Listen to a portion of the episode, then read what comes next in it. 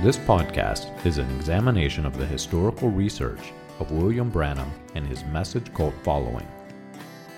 William Branham was a minister in the gambling town of Jeffersonville, Indiana, just across the river from Louisville, Kentucky, as early as 1933. He came in contact with the Reverend Roy E. Davis, an official spokesperson for the 1915 Ku Klux Klan and later Imperial Grand Dragon of the Ku Klux Klan. Davis introduced Branham to the Pentecostal faith and the art of faith healing, which would later be introduced into Branham's stage persona as he took his place among the evangelists in the post World War II healing revival. Branham is credited by some as being a catalyst for the Latter Rain movement and Jim Jones of People's Temple. This podcast is not sympathetic to the views of the Ku Klux Klan that William Branham held, but it is disturbing and warrants research. This podcast is an examination of that research. You can find more about this research and other topics on the website william-branham.org. Join us as we turn back the pages of time and examine the controversial issues of William Branham and his message.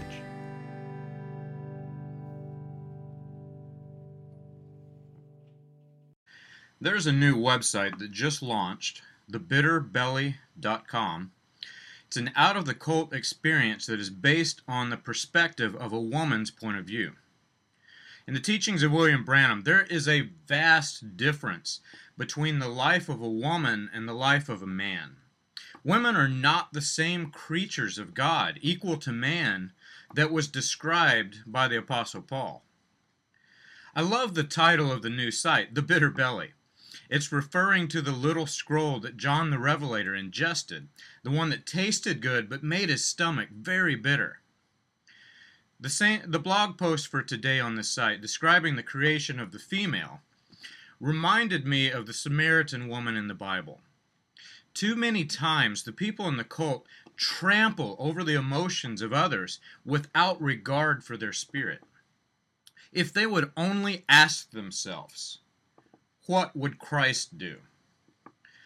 When we hear the word Samaritan today, it's typically associated with a good deed or a good work. The story of the Good Samaritan, given as an example in the Bible, reminds them that our love towards others is the way that Christ leads our hearts and minds. And in this day and age, with blended mix of race, nationality, and religion, we find extended helping hands from all sorts of people. And our understanding of what it meant for a good Samaritan is very limited. The Samaritans were a, a very despised people.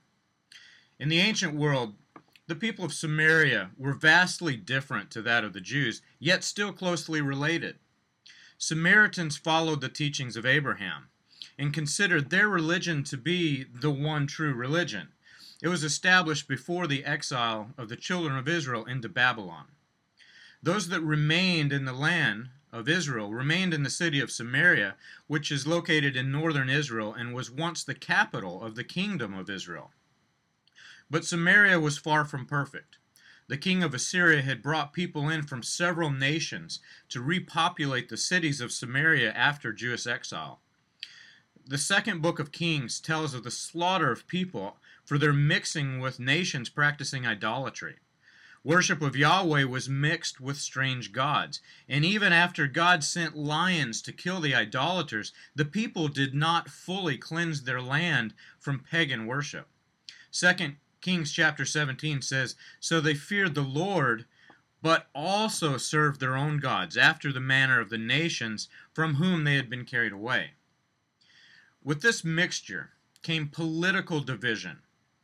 When Cyrus finally allowed the Jews to return to their homeland, and the Samaritans were ready to welcome them back, the Jews considered them to be renegades for having fallen to idolatry. When the Samaritans offered to assist in building the temple, their offer was rejected by the Jews. Ezra 4 describes how greatly this offended the Samaritans and how they made the Jews fear rebuilding the temple through their political influence. This division among the people of Abraham did not cease. Even until the time of Jesus Christ, the people of Samaria were so mixed with Gentile blood that they were considered Gentiles by some of the Jews. But the worst kind of Gentiles. They were the Gentiles that were the impure Jews. So when this example is given of the Jews who would not stop to help a man along the side of the road, and how the Samaritan stopped to offer assistance, is a stunning display of God's grace. The Samaritan would have been the one that the people would not have even considered to have stopped. And the man on the side of the road would not likely have even wanted the man to have stopped, unless he was fully desperate beyond all political concern. But the story that seems long forgotten in the church is the one of the Samaritan woman at the well. It's told in the Gospel of John, chapter 4. You'll hear this story often in the cult of William Branham. Branham told this story with great passion, showing how Jesus knew everything and how this woman, he knew everything about her before she even walked up to the well. And he did. But like other stories in the Bible about Jesus Christ, Branham tried to show a loosely tied connection between this story and his own ministry. It was the perfect way to promote yourself as God before the people. Let them convince themselves that you do the same things as Jesus Christ did. Let them think that you have the same authority from the Father. Let them think that you know the thoughts and intents of the heart, and take their minds off of the fact that they've already written those down on the prayer cards and told them to the ushers. But the focal point of the Samaritan woman in the Bible is not the secrets of her heart. The focus of the story of the woman at the well was the sin in her life and God's perfect love and forgiveness of sin. Since Seek the Truth started, several women have given their out of the cult stories, and many include a similar story. Some are some of them are divorced and remarried, many of which backed by scriptural application. William Branham preached an entire sermon on marriage and divorce and immediately did this immediately after his son Billy Paul had divorced and then remarried. But to support his own son, Branham took the opposite standpoint that he took before in the scriptures in order to tie his prior teaching of marriage and divorce to the failure of his son prior to the fall of his son, Branham took a stand behind the pulpit that one could never be remarried under any circumstances. But after this turn of events, the doctrine was changed to allow men to do this, not women. He says this in Marriage and Divorce. See that back there, that see that original back there from the beginning now, remarrying now. He says, notice, he can, but she can't. What is this? While pretending to preach the same message as Paul, Branham took the polar opposite standpoint just for the sake of his son, and Paul is very clear on this subject. 1 Corinthians 7 And the woman which hath a husband that believeth not, if he is pleased to dwell with her, let her not leave him. For the unbelieving husband is sanctified by the wife, and the unbelieving wife is sanctified by the husband. Else were your children unclean, but now they are holy. But if the unbelieving depart, let him depart. A brother or sister is not under bondage in such cases. God hath called us to peace. What knowest thou, O wife, whether thou shalt save thy husband? Or what knowest thou, O man, whether thou shalt save thy wife? You see, in the cult, we were trained to believe that this was the unpardonable sin. We were trained also to despise women. Women were treated lowly, considered to be just a byproduct. Yet another major difference between the cult teaching and Paul's message. Cult pastors teach that remarrying is some strange sort of perpetual adultery. Many of them that have taught this have now fallen to their own types of adultery everything from pornography to extramarital relations. One pastor up north was caught producing his own videos of those relations. But when a woman comes to their pastor with this question, desperate for guidance, they're despised. More than one woman has given their testimony and described how these vicious cult pastors had instructed them to divorce their new husbands. One here in Jeffersonville said that the pastor humiliated her telling her that even then she would only be a servant to the bride. The Gospel of John, chapter 4, should be a wake up call. Pastors need to examine their own lives, asking themselves, What would Christ do? Too many times, these pastors ignore that question, and instead they ask themselves, What would William Branham do? And then they go look for some example in the history of the man's life and then try to model their own lives after it. And they don't really look too hard. Because if you only examine William Branham's own siblings, you'll find that William Branham married them, they divorced. He married them to others, they divorced. They traded women around like cattle. A different set of rules apply to the Branham clan, and some of the pastors know it. You'll find references to these multiple marriage at searchingforvindication.com. They don't care because they have based their example on Branham, not on Christ. If we were to ask ourselves, what would Christ do? I think many things would be different in our lives. These women that went back to their pastor for spiritual guidance would have been given the story of the woman at the well, not mocking, belittling, conceited sermons like marriage and divorce. This would have been scriptural examples, not unscriptural recordings. Those women that have been excommunicated from the cult, even one pastor's own daughter, would have been showed love and not hate. Jesus stood before a Samaritan woman. And the, the woman that simply because of her race was despised by the Jews.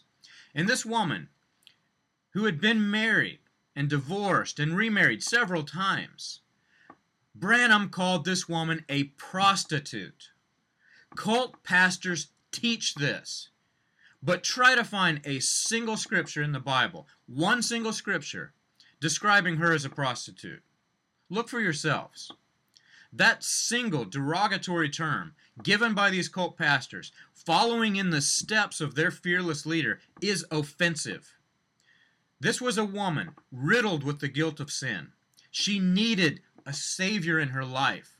She had not found love on this earth, several failed marriages. You cult pastors, picture this situation. Some poor sister comes up to you a person who knows and believes God, and she's desperately seeking spiritual guidance. She needs the love of Christ in her life and she wants to learn more about the gospel. She wants to apply the gospel to her life. Ask yourself, what would Christ do? Would Christ stand before a woman like some dictator with a tiny mustache, telling her to leave her new husband? That she might make a little servant to the bride. Would Christ turn her away, saying, Get away from me, you filthy prostitute? Would Christ go behind people's backs, marrying her to other men without his disciples knowing it, preaching one life and living another? If you want to know what Christ would do, it's not that hard, really. You have to get your head out of those tapes that have very little to do with your Bibles. You have to take off those earphones, fill with those MP3s of that man screaming like a Nazi. You have to throw those books out with those twisted scriptures, those failed prophecies, and those fictional life stories. You have to get back to the Word of God. The Bible will show you exactly what Christ would do. Since so many cult pastors are unfamiliar with this book, let's read and let's find out what Christ would do. And let's see the results of the actions that Christ took as our example. John chapter 4. Now, when Jesus learned that the Pharisees had heard Jesus was making and baptizing more disciples than John, although Jesus himself did not baptize, only his apostles. Notice the example. Christ did not baptize. He taught others to become leaders, not just followers. it says he left Judea and, and, departed again for Galilee, and he had to pass through Samaria. And he came to a town of Samaria called Sychar, near a field that Jacob had given to his son Joseph. Jacob's well was there. So Jesus wearied as he was from his journey, sitting back beside the well. It was the sixth hour. A woman from Samaria came to draw water. Jesus said unto her, Give me a drink. For his disciples had gone away to the city to buy food. The Samaritan woman said unto him, How is it that you, a Jew, ask for a drink from me, a woman of Samaria? For Jews have no dealings with Samaritans. Think of the cult. What if this were a Catholic woman? What if this were a Baptist woman? What would you, a Branhamite, want with me? Jesus answered her, If you knew the gift of God and who it is that is saying to you, Give me a drink, you would have asked him, and he would have given you living water. The woman said unto her, him, Sir, you have nothing to draw water with, and the well is deep. Where would you get this living water? Are you greater than our father Jacob? He gave us the well to drink from it himself, as did his sons and his livestock. Jesus said unto her, Everyone who drinks this water will be thirsty again. But whoever drinks of the water that I give him will never be thirsty again. The water that I give him will become a spring of water welling up to eternal life. And the woman said unto him, Sir, give me this water, so that I will be thir- not be thirsty or have to come here to draw this water. She didn't realize it yet. But Christ had just offered her eternal life. And Christ knew everything about her life. He knew who she was, he knew what she had done, and he knew of the sin that had burdened her life. So Jesus said unto her, Go call your husband and come here. The woman answered him and said, I have no husband. Jesus said, You are right in saying, I have no husband, for you've had five husbands, and the one that you have now is not your husband. What you've said is true. And the woman said to him, Sir, I perceive that you are a prophet. Our fathers worshipped on this mountain, but you say that in Jerusalem this is the place where people ought to worship. This part is more accurate today than the people in the cult realize.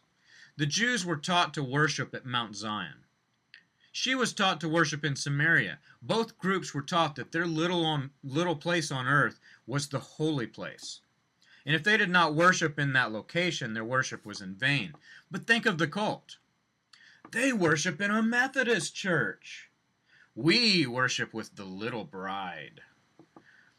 Friends, if you're worshiping Christ, you can worship Christ in a Buddhist temple if you want to. Think of it. What if you started going around the world to temples of pagan worship, showing others the power of God in your life and converting the masses into Christianity? Paul wasn't afraid to go into the pagan world, leading souls to Christ. But this message, this message of William Branham, is so much different than the message of Paul. What would Christ do? Jesus said unto her, Woman, believe me, the hour is coming, when neither on this mountain nor in Jerusalem will you worship the Father. You worship what you do not know. We worship what we know, for the salvation is from the Jews.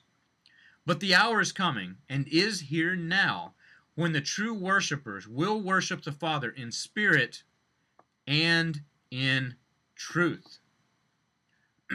For the Father is seeking such people to worship him. God is a spirit, and those who worship him must worship in spirit and in truth. The woman said unto him, I know that the Messiah is coming, he who is called Christ. When he comes, he will tell us all things. And Jesus said unto her, I who speak to you am he. This is he this is the one worthy of all praise. Notice how he said that she would worship in spirit and in truth. He wouldn't send disciples into the land to tell fictional stories of squirrels and bears and cabins in Kentucky and the length of antlers. Who cares about these things? What if the woman looked up at Christ and said, Sir, I believe that you're a prophet, but our prophet has seen a squirrel?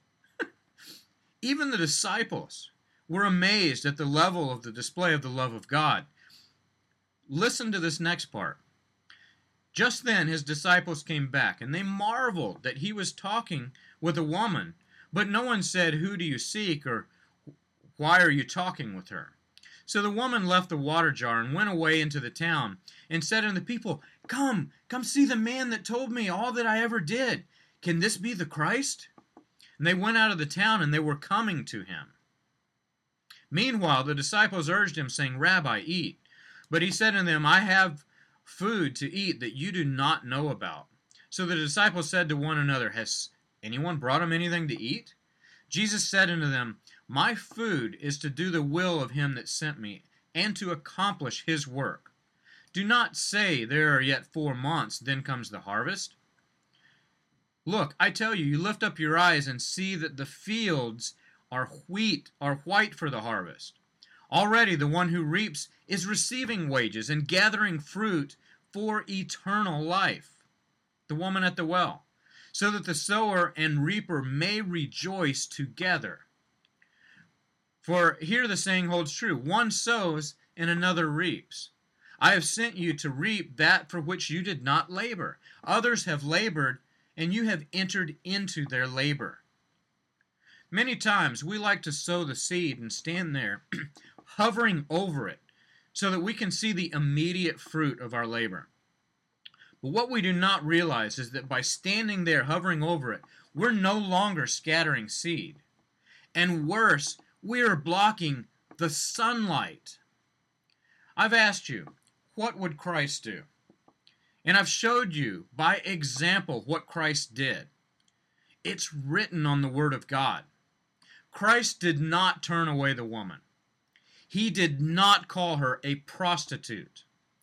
Christ did not discriminate against women like these abusive cult leaders and pastors. Because Christ showed the woman perfect love, listen to what happened in that city. It says many Samaritans from that town believed in him because of the woman's testimony. He told me all that I ever did. So when the Samaritans came out, they asked him to stay with them, and he stayed two days. Listen to this. And many more believed because of his word. They said to a woman, It is no longer because of what you said that we believe, for what we have heard ourselves, and we know that indeed this is the Savior of the world. Notice, some believe that Jesus was all knowing. And they believed on that and they believed him to be the Christ and they were saved. That again is the focal point of the story in the cult. But listen to what immediately came after this statement. And many more believed because of his word.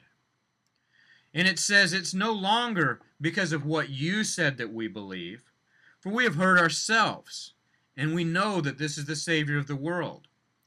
There were people that were converted into Christians when William Branham used his parlor tricks with those prayer cards, people who never knew Christ in their lives. Many continued on to their Bibles to learn the real Christ of the Bible, not the one that Branham taught, who had to see a vision from the Father before he could heal one person. But think of the massive impact on the world if Branham had have instead brought the people together over the Word of God.